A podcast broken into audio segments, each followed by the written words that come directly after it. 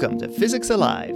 I'm Brad Moser, and I want to help fellow educators spark new life into the physics classroom. Each episode, I'll draw inspiration from teachers, researchers, and science communicators. I hope you enjoy.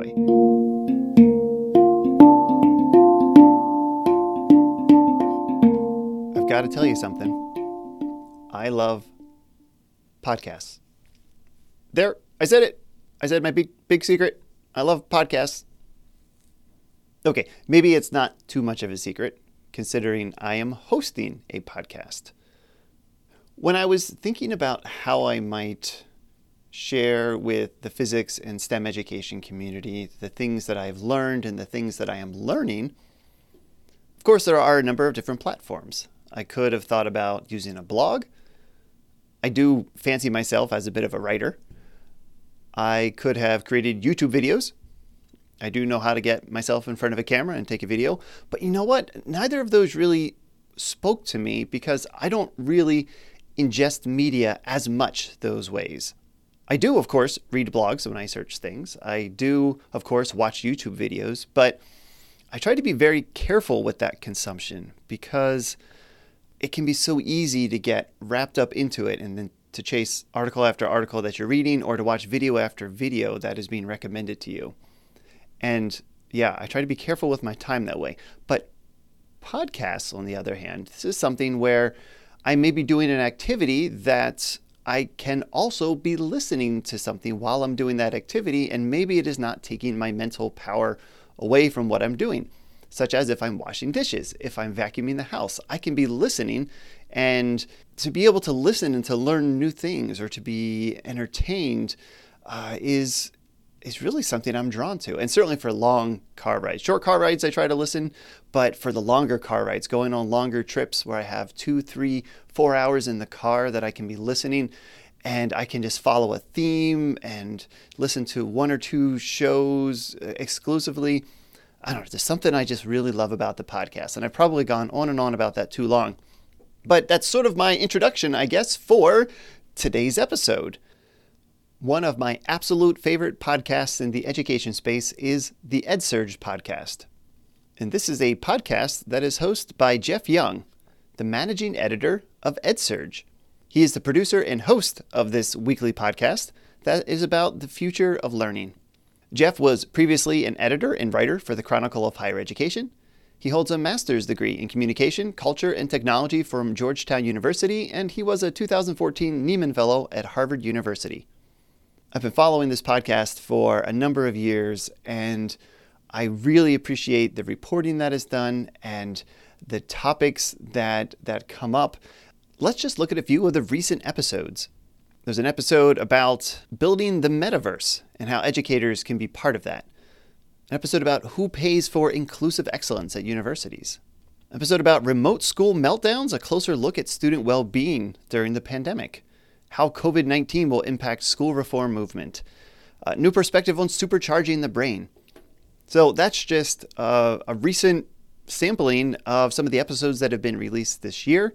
And I, I just love the, the, the questioning style that Jeff brings to the episode, the, the questions that he asks, and the guests that are brought onto the show. And it is uh, a show that I absolutely hope you get a chance to check out and take a listen to. And I am really, I'm just such a fan of, of Jeff and what he is doing with this show. And so I am so pleased to have him come on the podcast and speak with me today. Today, I'm speaking with Jeff Young, host of the EdSurge podcast, a weekly program about the future of education, featuring insightful conversations with educators, tech innovators, and scholars. I've personally been listening to this podcast for about four years, and it is my go to for staying informed about the landscape of higher education. Jeff asks insightful, probing questions, and it's always clear that he cares about our students and our students getting a great education. He focuses on issues that I think many teachers truly care about. So, Jeff, I want to thank you upfront for your tremendous reporting, and also thank you for speaking with me today. Oh, hey, thanks, Brad. That's it was so kind of you, and um, yeah, appreciate appreciate your listening. Thanks. Uh, so I often like to start with a moment of gratitude. Who has been an important mentor in your life and career, and what role have they played in shaping your path? Yeah, well, I mean, I definitely have had many teachers that have been those mentors for me over the years that you know whether it was my english teacher in senior year of high school who really made me who we used, she used to play um, mrs murphy used to play popular records or you know she would play like simon and garfunkel and uh, you know like whatever her favorite records were and and we would analyze the lyrics together. Oh man. And she like the idea the idea that she taught me that i'd never really been exposed to before was that learning doesn't just have to be about these old things in the past that you could take anything from and analyze it and, and apply kind of like be curious about whatever you wanted to be whether it was technically you know uh, school a material or not like every life was school material mm. and it was is a, a huge you know kind of in, influence for me and a, a kind of mind-blowing one when i was in high school and throughout um you know throughout my my career i was lucky enough to um, study with great professors who uh, you know taught me things um I did a I did a grad program on technology and and society at, at Georgetown um, at some, and, and worked with David Silver, who was just this young academic who was on the on the leading edge of studying. Uh, he he created this kind of center for cyberculture studies and was just like doing that. And then he just decided that he wanted to shift gears and started doing work on food and you know food and culture and and he took his curiosity you know where it took him and it and a lot of people are like, well, you created this niche. You why would you ever, you know, you specialize and you've become like you made it. You've got this set, you know, this this identity and it, it could be your career. And he was kind of like, well, what I but I'm curious about something new now. And I feel like there's been, you know, people that reminded me what it's all about, that it's not just, you know, to advance along some ladder. Um, mm. but mm-hmm. that that you know that there's this world out there that that you want to bring yourself to and and hopefully you can um, do do work that that does you know make a difference and and is driven by your curiosity and values that in, instead of getting caught up in in kind of professional um, just professional achievement so i i guess those are a couple but i, I feel like there have been editors as well um, at places i've worked that have that have been been wonderful in in just kind of helping me understand that telling stories is also about then being a journalist is also about more than just the grind of of covering a beat. yeah, no, I love that uh, the idea of following your your curiosity and you know cuz those I guess when you get passionate about something and you're really interested in something that's when you're going to really put in that effort and hopefully love what you're doing and and do a better job of of what you're doing at the same time. Yeah, I, I yeah, I think I think it's it's great when you can make it when you can make it work. yeah, right, right. That's that's the challenge sometimes too. So I'm always curious how researchers and educators find their way into education reform and helping to shape the path forward. And as a journalist and reporter, you are indeed a researcher who's sharing your findings with a broad audience to help us make decisions and to be better educators. So you graduated back in 95 with an English degree from Princeton. And the same month, according to your resume, uh, it seems that, that you graduated, you got employed right away as a staff reporter for the Chronicle of Higher Education. So I'm interested, what drew you to reporting on education and uh, what were some of those early interests you had? Yeah, no, it was really a time, you know, 95, you mentioned like the internet was this kind of crazy new thing that people, mm-hmm. some people were still just getting there, you know, in the web especially was was very much um, in its infancy or in its you know mainstream infancy and i was really interested coming out of college in like covering tech and being a tech journalist mm-hmm. um, and was um, really interested in the role technology might be might actually play um, there's a Julian Dibbell book that really was uh, it became a book but it started as an article um, called My Tiny Life was the name of the book, and it was about these like um, early. Um, I think they were called like MUDs, like multi-user domain. I mean, they were oh, they were like basically um, they were hard to describe, but they were sort of like a text-based online environment social Hmm. based, right? So Okay. kind of like a second life but without pictures because the internet wasn't up for pictures at that time for Yeah. for, for, for that and so it was this very um uh odd you know kind of uh space that was there it wasn't totally mainstream but there was a lot of mainstream fascination with it. And he wrote this book about how people were having all these like all these social dynamics and challenges and good and bad. Like it was helping people like realize their identity but it was also leading to there were also incidents early on of sexual harassment and and kind of things that were uh, problematic that people weren't writing about in glowing you know tech uh, articles about this new technology. And he was trying to see like the the human kind of when the human meets this technology it's it's complicated. And i think that was really you know cover I, I took the job i was lucky enough to get the job at the chronicle of higher education and covering I, I quickly ended up covering technology there.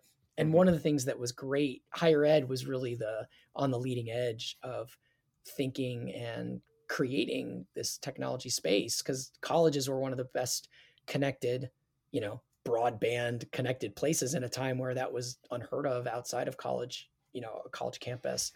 And so um, it was a place where um, there was a lot of leading edge experimentation in what it looked like and a lot of scholars really engaging. So i was able to you know um, cover a lot of or and and and talk, meet and talk and and you know interact with a lot of researchers that were kind of on the cutting edge of thinking through these tough issues um, and over time i you know being at the chronicle for a while really fell in love with covering education as a beat and seeing um, the more time i spent you know getting to go to campuses to report my stories and learning more about the world of an educator it was just it seemed like a, it's so many other stories besides just education i mean sorry so many other stories besides just technology um, that were Mhm. that were um, very fertile ground to to sort of um, share with people and, and Oh, the di- academy is filled with stories. Yeah. yeah you No, know I- interesting. I mean, you mentioned you mentioned Second Life there, and it just reminds me of the one of your most recent episodes of the EdSurge podcast, where you talk about the the the metaverse, and you have a guest on referring to that, and it's it's all about it's like it's these same questions. It's just sort of the next level of not only the visual, but now immersed in visual, and how can we have that be the best learning environment? So that that's gonna, I guess, continue to be a human struggle to grapple with the technology that we are slowly being absorbed into or quickly being absorbed into at this point. No, it's it is a good point, and there there are these echoes of these same questions that have come up along the way in different stages of kind of you know as technology has evolved, and and so much has changed just since I've been doing this. Um, it's it's kind of it's kind of crazy to think about. Yeah, let's get some of these perspectives then. So you've been reporting on education for it seems over 25 years now, and a significant part of that time was uh, writing for the Chronicle of Higher Education. Education, but re- recently you've been a senior editor with EdSurge for just over five years. Uh, this must be quite the perspective you've developed, viewing higher ed from the lens of journalism. So, what are some of the positive developments that you've seen over this past quarter century, if I put it that way? Uh, and what do you think are some of the challenges that have remained or maybe even grown? Huh. You know, I think a positive, yeah, it, it's a, it's a it's a great question. I mean, there are it- it's it's good to step back and try to think of like how how things have changed. I think one thing that I was really interested in, um, I'm always interested in, is just getting people to sort of, uh, you know, see that some of the very ingrained kind of ways people do things are, um, you know, they're they're not necessarily the only way or Mhm. um, and so i think there's been that's been obviously a theme with with technology and education but not only with technology right and as people kind of think through uh, the challenges that have faced um, especially higher ed over that period of time you mentioned the you know there, there's a lot of challenges um, for i guess you might call it the business model of higher ed these days but you know Mhm, c- mhm. colleges struggling to um, you know find make a way that works and is still affordable enough for students right um, Yeah. and and that you know so i think the one thing that i think is positive is that there are a lot more conversations, frank conversations about, um, you know, why do people do it this way? Or, um, you know, I, I, think there's a lot more willingness to engage in like maybe teaching doesn't have to be the same as it's always been, mm, but mm-hmm. let's make it good, whatever it is. And that was, I think, a struggle where you'd go to, I'd go to conferences where people would be griping that like, oh, most professors don't want to change and I, I kind of feel like you know you still might hear some of that, but it's it's certainly less true. I mean, I think I think the idea that educators are somehow against you know up upgrading what they're up to is like maybe it never was true, but it's it's much more an open conversation, and there's less of that sense of like we have to convince people to have the conversation. It's much more mm-hmm. like let's get into the conversation. Yeah. Um, so I think that's I would say that's a positive change. I don't know what you what do you think of that? Do you think that's true? Feel free to push back if you you may have like a different sense of it. I'm not on a campus. I mean, as you're yeah, as you're saying that there's the uh, more flexibility, uh, more openness to thinking um, about doing things differently. It's like like my first thought was like I don't know if that's true.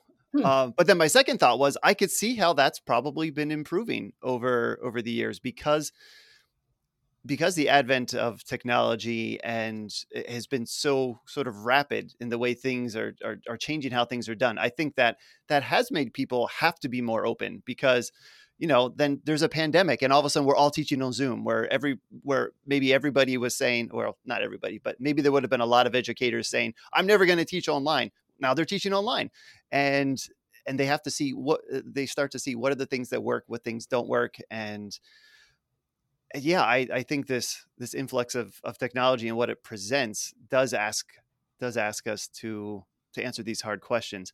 And and I would say from my perspective with, with faculty, there like there definitely can be that sense of we're not going to change. But what I see when I really dig into that is wanting to be so thoughtful about why we would change something. Because people in education are very thoughtful people. We've we've they've they've been spending years doing this spending years mastering their craft and trying to teach students and they they have a lot of they have a lot of work done behind the way they view things. And and i've and some of the people that i've had interactions with that we were the most divisive with each other i've also learned the most from. And sure, they've sure. helped shape my opinion one way and i've maybe helped shape their opinion in in a new way and i feel like we've all grown because of it and and we've all been able to maybe get closer to what is really the next right step for us so. yeah i mean and i'm certainly like sometimes the the answer may be that you don't want to make the change that's being proposed and and and you know maybe there's a good reason to keep things even the way they are but i think it's an interesting you know it's interesting as these tools like you said are come online it sort of creates these um it creates these tension points and and and moments where people are kind of finding uh, working through like what what works mm-hmm. uh, for them in their context. So i'd like to focus on some of the bigger themes that you've investigated and reported on. I'm sure we could spend an hour talking about each one uh, but we don't have that time. So i just want you to have a chance to whet our appetites uh, with with some of these. So one of the bigger themes is massive open online courses uh, what are referred to as moocs you were a Nieman Fellow at Harvard during 2013 14 academic year, focusing, I think, on how MOOCs could change higher education and the very nature of pedagogy. That year, you published an ebook called Beyond the MOOC Hype A Guide to Higher Education's Higher Tech Disruption. What captivated you about MOOCs? I mean, I, I, think you've actually kind of gotten into that a little bit about what's captivated you about technology and what it could do. But um, what was it about MOOCs and their place in and what is their place in education right now? They haven't run rampant and taken over, but they also aren't gone by any means. So what are they still teaching us? Yeah, no, I and it it it, it is has it has been this kind of uh, rabbit hole that I've gone down, and, and it's been really interesting to see. You know, the at the time I did that fellowship, um, Harvard was among the places that was you know leading the way with the joining mm. edX or creating edX yeah. um, with with MIT and then obviously grown to other partner colleges as a nonprofit MOOC platform that that colleges were putting you know these video based largely video courses on and these companies like coursera specifically which is you know only grown to become a, a unicorn like a public company worth more than a billion dollars um, since then um, so like you said they haven't gone away but i think i think there was a, a, a moment where um, you know this the moocs represented this question about um, will there be major changes to both the the business of higher ed and and and how it works, and also um, teaching at at colleges, and it just was raising a lot of really interesting questions. And there were, um, and it moved very very quickly, especially at the beginning, where um, you know all of a sudden a couple Stanford professors created Coursera, and it got a lot of attention and funding from you know some of the same backers that fund early funders of like google the same people were investing in coursera seeing it as this is the future and a lot of worry among scholars and professors about this commercialization of mm-hmm. of of what you know what is what higher ed is and so i think it has been a really interesting space to watch and to, to keep watching um, because of these tensions between kind of the Silicon Valley ethos um, mm. and the higher ed ethos, both of which are vaunted and and kind of have a lot of have a lot of prestige in our culture still, both, but they're very different, and yeah. you don't usually see. You know, you don't. I guess Stanford is the one maybe exception where you have so many professors that do start their own companies. But you know, eh, but um, you know, at a lot of universities, you you don't have the people that are gonna you know, say they're going to go out and, and, you know, move fast and break things uh, to use this, the famous, you know, like Facebook motto of, of Mark Zuckerberg. So yeah, so I guess the, the MOOCs, and they have, I think there are a lot of important questions still, even though I think the, the early kind of hype talked about, oh, this might replace the traditional higher ed experience for people. And that definitely hasn't happened. Mm-hmm. And a mm-hmm. lot of, even in the early days, people were like, well, that's not the point. Like, I don't know why people keep saying that so much because it, to, you know, the idea was as Coursera and others, and even edX, um, which was nonprofit, were, were sort of saying like, well, there are certain sectors of, or certain subjects of education that, that do maybe make sense to be taught in a kind of um, you know kind of a little more self-guided and and some of these are highly skill-based type of areas of like certain types of computer programming or um, yeah. you know the the way if you look at what is um, the most you know kind of popular course that that people pay for on those types of platforms they're very they're very practical based for the working world and they're not the kind of things that you major in necessarily at a at a traditional college experience where you're going off to college to kind of you get a lot of things when you do that like to find yourself and figure out what you want to do and it's and and it's not just i just want a set of skills to get a job and that's all the only thing mm-hmm. i care about and so um you know it's it's it, it has been interesting to see what how that kind of piece what what the role is within higher ed of the kind of more pure job based training and what higher ed has traditionally identified itself as.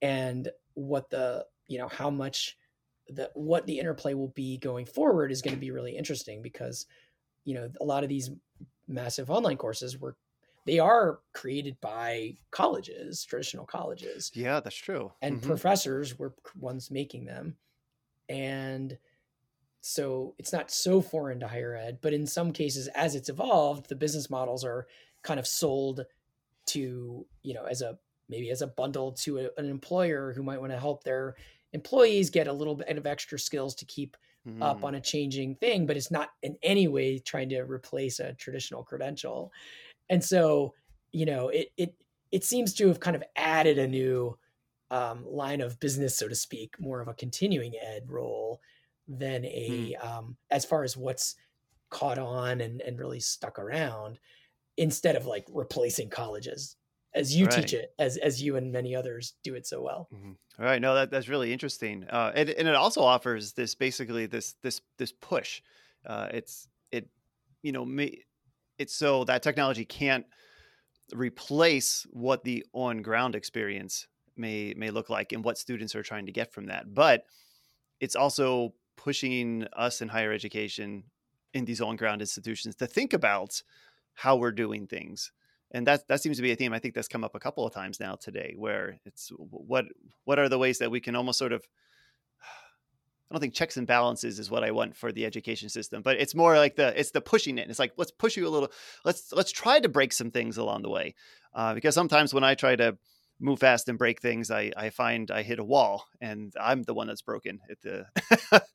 uh, and well, I, I wish I could break things a little bit more to try them out. So I I like that there are these there are these entrepreneurial endeavors that that kind of seep into the cracks of education and try to say there are things we can do better let's let's look at those. And my role is unique in that i am i certainly don't want to be identified as uh, any kind of representative of silicon valley myself. I, I, think one of the greatest things about my my job at edsurge and before that at the chronicle is to be able to to be able to really have a, a talk to people in both worlds of, of mm-hmm. higher ed and and being on campus is really like people really steeped in that culture. And some of the people in silicon valley where like big bank accounts with hundreds of millions of dollars that are building that that they think they're building the future and both sides think they have it right and so i think i think it is interesting to so to me that that that kind of dynamic is is really interesting instead of I don't want to come across to your listeners as somebody who's mm. like all about moving fast and breaking things. I think no. we're seeing, we are in fact seeing incredible reckoning over big tech and all kinds of aspects of our life, in not just you know not just moocs right now and so there's a lot more skepticism of you know you know i think it used to be that google's motto of don't be evil people were like pretty sympathetic to like maybe they maybe they can take a stab at that and now there's a lot more questions about big companies in tech mm-hmm. and whether they're you know uh, whether what they're doing is uh, how what what impact it has on us for better and for worse yeah. No i would say my my listening of and reading of your your work is you know i i wouldn't know where what like where you came down on a certain issue. What i know is that you are curious and you're interested and you just you just want to you want to ask all the questions. It's it's great. So i think you're uh i think you're doing your job well as a journalist. Thanks. Yeah no, i keep coming I, back. I appreciate it. Yeah we'll keep we'll keep doing it here. All right. So let, let's let's talk about the EdSurge podcast I know that the podcast is just one arm of EdSurge, yeah. which is a news and research organization that produces news articles and newsletters along with the podcast and also provides research services. To, to interview you, that was actually a, a, chance for me to check out the website in a little bit more detail and, and see what EdSurge is, uh, is up to. But I'm a big lover of podcasts, so that's where we're going now. Uh, like I said early on, I, I, think I've been listening for about four years now, but the, the show dates back to January 2015, I believe. Um, before you joined. Yeah, before I was been editor. Yeah, it's true. Yeah. Uh, so I was going back. That that was fun to kind of go back, and I, it, I found that there's about I think 396 episodes. So you're getting up there uh, almost at 400, right there with another uh, favorite podcast of mine, Teaching in Higher Ed with Bonni Stachowiak, who just crossed the 400 threshold a few weeks ago. So there have been many co-hosts for the show over the years, but I feel like your voice is the one that I've been hearing um, pretty exclusively for the past couple of years now. Uh, so, what has been your mark on this podcast, and how would you describe the podcast's current goals to your, you know, what I'm hoping are your future listeners that we're talking to right now? Oh yeah, no, thanks. And I, I it is, it is, you know, hard to to get people to be aware that a podcast exists. So, I hope people, if they're interested, would check it out um, wherever you know wherever they listen. But we, you know, we we talk about the future of learning, and one of the things that I think is unique about the EdSurge podcast and and really about EdSurge in the kind of education media landscape is we don't just cover higher ed, although we do a lot of higher ed uh, episodes if you listen, um, but we try to think for the podcast about episodes that will be kind of big issues that any educator would be interested in, whether they're all the way, you know, we we do stories at EdSurge everywhere from early childhood to executive education or to mm-hmm. workforce kind of issues in education. So we in um, we have you know a, a, an interest in all of those things and so the podcast we only have one podcast though and so we are trying to find topics that really speak to anybody who's interested in education who is an educator or cares about education and is interested in where it's headed. And so we, um, you know, we I think that's one of the you know Mary Jo Madda started it. She's a reporter, an early reporter for EdSurge, and she was just fantastic um, uh, person. She doesn't work at EdSurge anymore, but she's great. And you know, it, I think there's been different formats of the show over time, and we've really settled into um, uh, kind of two two different flavors that we do now. And one of them, I think in the beginning, it was just like two people, Mary Jo and another colleague, chatting about the news, and because that was super easy to create and then um, these days we largely do um, an interview based show every every week we come out on tuesdays and talk to you know uh, usually an educator or somebody thinking you know somebody who just wrote a book or has a new paper out that is kind of offering a provocative question or or challenging something or really thinking through a tough issue. You mentioned we did an episode recently on what the metaverse could mean for education and you know, it was about an with an author who, uh, a Temple University professor who wrote a Brookings paper or co-wrote one that even though the metaverse doesn't really exist yet, it's just kind of this idea. I mean, it's kind of emerging maybe. Um, mm-hmm. She's like, they wanted to get out in front of it and say, here are, hey, people building the metaverse here's what educators know about how to make good educational experiences maybe you want to you know use that as you build your your metaverse instead of waiting and so she was saying we don't want to yeah. wait until it's already built to like come along and say here's here's what education could use and so um you know that we we were able to put that episode out literally a couple days after that report came out um hmm, mm-hmm. and so we're you know we're trying to to be of the moment and um and talk to people that are raising really big thorny questions and and the podcast format as you know is great because you get to hear people think through those things like mm-hmm. a lot of our guests they don't have all the answers and you know i certainly i certainly don't have have any so it's like i have the questions and so we are you know it's but to hear smart people engage in these things i think i think the listeners get to come along for that journey because they're probably thinking through it too and um and I think it it can be a, a great format for that.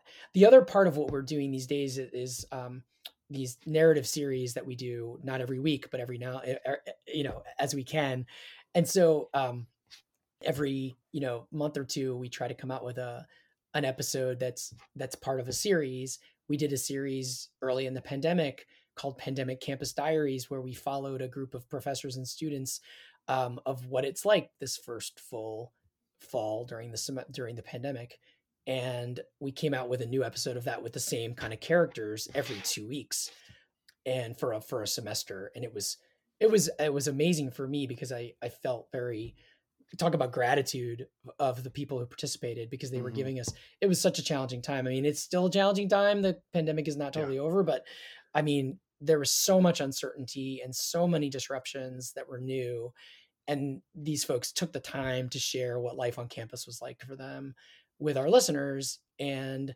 you know even sometimes sending in tape of them like walking around campus and reflecting on mm-hmm. how weird things were as it was empty um and and so you know these series are great um and we're doing one now called bootstraps which i could i could talk about on on equity um that we're kind of finishing up that that's been that's been really fun as well. So those are those are more like narrative podcasts in that they're multiple voices with a a kind of a through line and you know we're aspiring to and we work with a, a former NPR um, editor to help us shape those mm, mm-hmm. to um, to really kind of try to you know in, in with like music and voices and just sort of a kind of an arc to to try to be something special that can capture what's going on and in, in a way that a, an interview is great but a single interview you know is, is it doesn't always do that. So we try to do both of those things.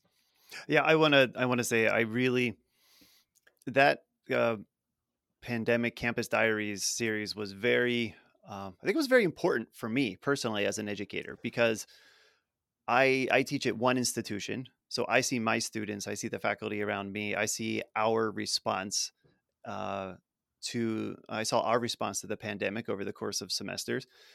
And, but that's just one response. That's just one set of, of data in a huge world with many types of schools. And uh, I'm at Hamilton College, and this is a, a, prestigious school. So I think we had a lot of, I think we were less affected probably than many places were. We stayed in person for quite a bit of this. We had, you know, uh, individual individual testing done every you know twice a week so that we could nip any little outbreaks in, in, in the bud and we we never really had much of anything so that's great i i i didn't i didn't get to to see what was happening elsewhere and this series gave a chance for me to to hear what it was like for for students and for faculty at many different types of institutions and so I just want to say for me, it was such a valuable series because I got to gain these different perspectives. And it, it also helped give me a, a lens into the life of the student that I wasn't necessarily getting because I wasn't always asking every day what what it looked like for them when they went when they went home or or couldn't go home or you know what it was like in their room sort of being isolated so i i got to get a better sense of what the students were going through and i i, I think that helped impact how i would approach them in the the classroom Oh, that's great to hear. No, and I, I I heard that from both sides. The students were also telling me they were really um, it helped them to hear the faculty's perspective mm-hmm. and that to mm-hmm. to get a better sense of how hard it was on that end because you know um, and and the the kind of how different it was and how unsettling it was and the the fact that professors also had things going on in their lives um, that made things hard and so yeah I, I think that was yeah, we did six campuses and we've tracked a, a student and a professor um, at each and was trying to just kind of, uh, yeah, I think that, I think having students and professors um, share was really, I think was really eye opening for, for, for all yeah. of us. Um, yeah, and I would love for you to, to share a little bit about the the Bootstraps series. I, I think you're um, you've got most of the episodes for that out, and yes, uh, and I've I've enjoyed I've enjoyed many of those, and uh, I particularly the, the one I'm remembered. I don't remember the name of it, but you were uh, you were talking all about grades and and how that system even came about and what it really meant now and what what we should be thinking about going into the future. So so yeah, say say a little bit about this this series and and what it's all about. Yeah, well, it's in. I mean, as far as the the format, it's inspired by wonderful podcasts that people should also be listening to, like Throughline from NPR, where they look at you know something from the uh, something from the headlines of today, but looking back at how we got to where we are, or whatever that topic. So it's a little bit a little bit of history, but it's more like about like understanding it today um, and better understanding it by really understanding where it came from, and um, and so we are looking at issues of educational equity as we put it who gets what opportunities you know mm-hmm. in america. So we and it starts you know that we cover we've got a sixth episode coming out in a, in a week or two so stay tuned for that. I'm working on that right now. Um, but we start you know we we look at everything from gifted and talented programs at you know that can start in second grade for a lot of kids. Um, and where did that come from? And it's uh it's a strange you know, it's, it's kind of a strange story. And some of the early folks who put that together had views that we don't necessarily agree with anymore about like who, mm. you know, what, how we should think about ed- education. There was a, a guy named Lewis Terman who invented one of the first IQ tests or, you know, kind of intelligence tests that, um, and he was a Stanford professor.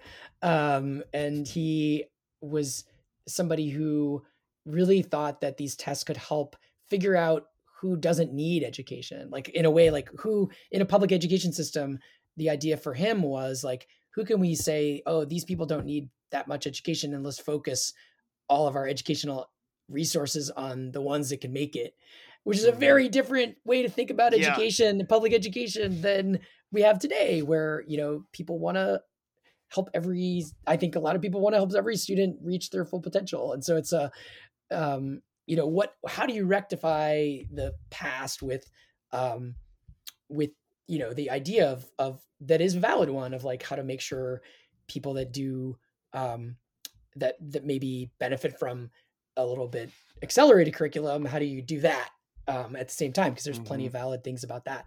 So kind of looking at equity issues along the way and so you know um, you mentioned we did one on grades and you know the history of letter grades they didn't always exist and this idea of like what are they for and why segment into you know a b c d f? Like why only those categories? And what is what are they for? And what have they been where did they come from as an idea? And then how have they morphed into something where we think about the GPA which obviously they all add up to a GPA and what how has GPA evolved and how is it being used as a tool? And we one of the students I talked to for that episode um you know is on one of those scholarships and this is done in a lot of states where uh, in a lot of schools where she was applying to colleges and to keep her scholarship she would have to maintain a certain GPA and there are some you know some high some states where it's like to get into a flagship university they'll take everybody with a certain high school gpa right? But that's a very different use of the tool than it was intended and it makes it sort of makes you think about grades. It's like well it, eh, any you know you could get a bad grade for all kinds of different reasons in a class and is that are we sure that's the right way to decide whether somebody gets to keep going to college or it, it, you know these things that uh, have evolved with the GPA is that and then of course for selective colleges and I talk about my own application to Princeton and was able to actually get Princeton to give me my own admissions file. I yeah, I remember hearing that and you being very surprised by what was in there and yeah, uh, like how like did maybe I a get... lot of what I did didn't matter. yeah, like why why? Like why me and not, not somebody else? It's like such a these selective higher ed like your own college, right? It's like you, you, not everybody gets in, and so how do you decide?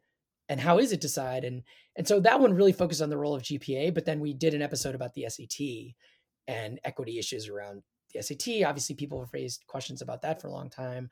But because we're in this moment where people are going test optional, more and more colleges are actually, because mm-hmm. of the mm-hmm. pandemic, experimenting with with going test optional as far as admissions test to colleges. So it seemed like again, like all the topics that we talked about, it, it wasn't just a kind of history because that's I'm not a historian. Um, mm. I'm a journalist, and so we were very interested in today. But in every one of these topics, there are these very raw, live topics about like discussions about like, wait, is this working? Like, is this, um, you know, we're having this national reckoning on race and society, and and really technology and society as we talked about a minute ago with big tech questions so it's like how do these all fit together and how how do we how to kind of better understanding of of the systems that drive who gets what opportunities in education how could they be rethought in the in the lens of today's um, national conversation about about race and equity? I want to jump into some of your experiences as an educator yourself. I see that you've been in the classroom teaching a course on news writing and reporting for the journalism school at the University of Minnesota and a multimedia storytelling course at the University of Maryland. That you did for quite some time, it looks like almost 10 years teaching that. So I I know I really like this. I I feel like having one foot in the classroom can help you connect more deeply with the educators you're speaking to. So along with being curious if you are currently teaching or have plans to teach a course again soon, I, I have a I have a question that can be approached kind of from two sides did your reporting over the years shift the way that you did things in your classes? And did the experiences and challenges you faced in class inform what guests you wanted to speak to for the podcast or what articles you might have wanted to written? Oh, that's great. Yeah, and I, am not teaching now. I would love to, but um, currently, you know, I'm kind of overbooked and uh, yeah. hope to do it again sometime. Um, but it was it was great, especially while I was at the the Chronicle of Higher Ed and living in DC. I, I, the University of Maryland College Park is really near and dear to me. They have a great journalism program, and it was I was able to teach a course um, and fit it into my my work and and life balance. That was really really fun to and engaging to be and energizing to be working with students starting their careers. And we, you know, we did a lot of it was a multimedia storytelling course, so we talked about audio storytelling, uh, which I still get to do, and and yeah. and video, and and um, it was it was a real you know it was a real energizing. And I, to to answer your question, it definitely there were definitely there's interplay both ways for sure. I mean, I I was you know lucky in my day job uh, to be you know hearing about new ideas and teaching. And Sometimes would would try things. I think it does make you realize how hard it is um, especially you know as an adjunct, but I think any teacher, mm-hmm. it's difficult work, it's challenging work, and how much time it can take to do it right, and how much time people end up having, and whether yeah. you know whether you're tenured or not. I'm sorry, whether you're an adjunct or whether you're full time doing it. you know you have other things going on um, and so you have other professional obligations that you have to fit teaching into and so it can't just be an infinite amount of time that you get to spend on it and so seeing how hard it is to do anything different beyond just taking the assigned textbook and and going yeah. through what's expected to make sure students get what they need to get you know to meet the goals of the class. And so yeah i think that that recognition or you know reality check on how hard it is to to do anything different. And so that's that definitely is has been eye opening and helpful. And i'm sure it's informed i hope it's informed my questioning and and topics that i think about for education. And and as far as like uh, you know specific guests I, I i don't know if it's as much specific guests as making me realize the complexity of of teaching and and i think that's always helpful to be reminded of when you know mm-hmm. when covering things that are that are changing in in in education yeah i i'm very prone to get caught up and excited about new directions and uh, you know about, about a lot of the great research that has been done on active learning strategies and you know moving away from a lecture style into uh, a classroom where student there's a lot more onus on the students to be doing the work. And i also recognize how challenging that can be um, because sometimes it's it's all of our energy just to just to get some notes together to be able to talk through a topic in class so that we you know use our time in our three hours of class each week it can be really it can be really difficult to com- completely do a, a, new model to try something different and to to have that work. There's a lot of eh, you know some pushback from students because they're not used to it and then you know uh, you know making sure you have the right questions and having the most effective activity. So it's a it's a tough thing it's a tough thing to do so i'm trying to, to balance my excitement with encouraging folks to try things and move forward with also the realities of of how tough it is. Well and how individual the students are right? Like eh, yeah. what what works for one student and really gets them going. Like there are things that i tried that did that that i could see like overall didn't work but then one of the students in that class like tweeted recently about like they still remember that one activity that I don't think really worked for everybody. So I'm like, uh, you know, what is that a win? Is it a win or a loss? I don't know. yes. No.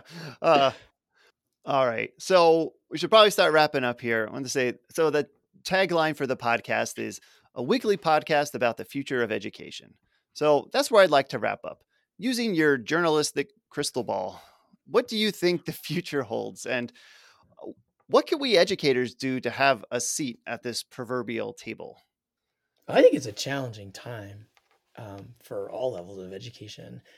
The you know I, I, think partly because of the context that that I mentioned before over um, how you know, and, we haven't even talked about polarization, but I think mm. the impacts of of that on um, on higher ed and K twelve are you know already you know, with questions of, of debates about curriculum and debates about um, uh, that that have just not been as as loud in recent years.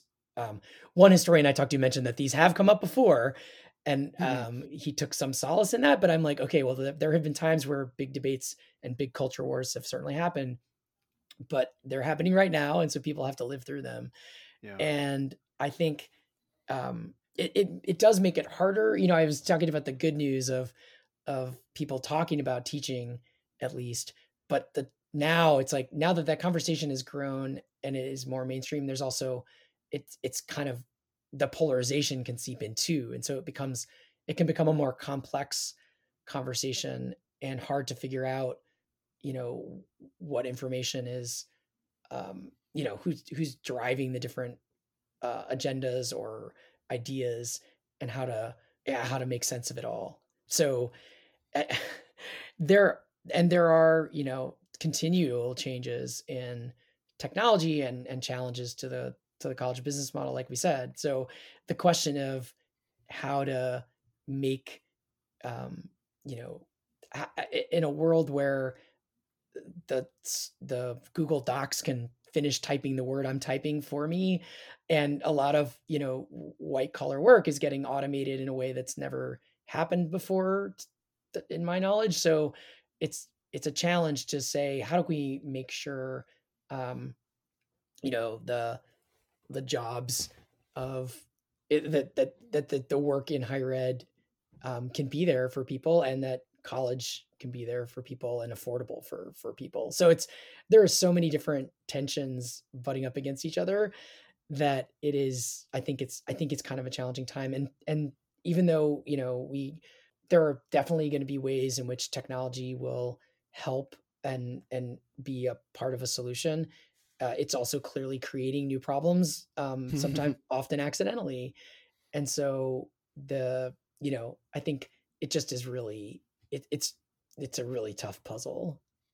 Yeah yeah well and, and thinking about the the sort of ubiquitous technology in our life and how that may be now really starting to affect our the, our mental health and certainly the mental health of students and that's and that's that's a big piece that that I think about now as well but before I open up another topic uh, let's let's let's uh, send send my listeners to where they could learn more about your work and and read and hear your story stories from the EdSurge news team That'd be great. Yeah. I mean, we're at edsurge.com and um, we're a nonprofit newsroom. We um, have these, you know, you can sign up for our newsletters and the EdSurge podcast you can find wherever you listen to podcasts. Just type in EdSurge podcast. And the Bootstraps series has its own podcast feed if you search for Bootstraps and EdSurge, but um, you can just hear it. You can just find it within our, um, if you go to edsurge.com and click on podcast, you can just get right to it as well. Uh, so whether, whatever mode you're in as you're, as you're listening or reading, it'd be it'd be great. And we would love to hear, you know, story ideas. Um, I'm at Jeff at edsurge.com, just J E F F at edsurge.com. I'm always interested to hear, you know, is there a topic we should be covering on the podcast or writing an article about? Um, I'm glad to know about your podcast now. To I've listened to a couple episodes, really interesting how you're, you know, engaging with educators and having them really tell their stories about why they got into it and how it, mm. you know, how how they can um, think think about um, keeping physics physics alive and, yeah. and I'm I'm enjoying it. So um oh, thank you. Good to know about it. Well, Jeff, this has been I don't know. I've loved this conversation. I am a big fan of your podcast or EdSurge's podcast and uh, and just just you're such a joyful person to talk with. You've been smiling this whole time. I I, I love that, uh, and and I, I love the work that you're doing. So thank you so much for taking the time to speak with me today, and and for all the great all the great reporting that you do for the education community. Hey, thanks. It's good to meet you, Brad. As I was listening to some of Jeff's responses to my questions, I was in danger of getting lost into listening to his answers as though I was listening to the EdSurge podcast because I'm so used to hearing his voice that I don't usually interact with him while he's talking. And if I did, I'm not going to tell you about it. So I would be I was sitting there listening today and realized, "Oh right, I'm hosting this episode, so I I need to respond to that or I I'm going to have to ask another question now." Hopefully it wasn't too obvious that uh, that that was happening, but it was an it was an interesting experience. I really wanted to bring him on today to, yeah, just talk about the EdSurge podcast and the work that he's doing and some of the perspectives and things that he's learned over the years. I know Physics Alive is usually more about physics and STEM education, but this episode I was happy to go sort of more broadly and just think about education in general. Maybe I can grab him again next year sometime and I'll pin him down on some STEM education topics. What do you think? I think I'd like to do that. I'd like to hear some of that perspective as well. But yeah, today I was just happy to get a chance to speak with him and to share with you, the listeners of Physics Alive, this other amazing podcast. So I definitely hope that you're able to check that out yourself. You can uh, go to edsurge.com or search your favorite podcast app for the EdSurge podcast, or you can find links in today's show notes. If you haven't already, please subscribe to this podcast too so that you can stay up to date with each episode as it comes out. You can also find updates and be part of the conversation on Twitter at Physics Alive.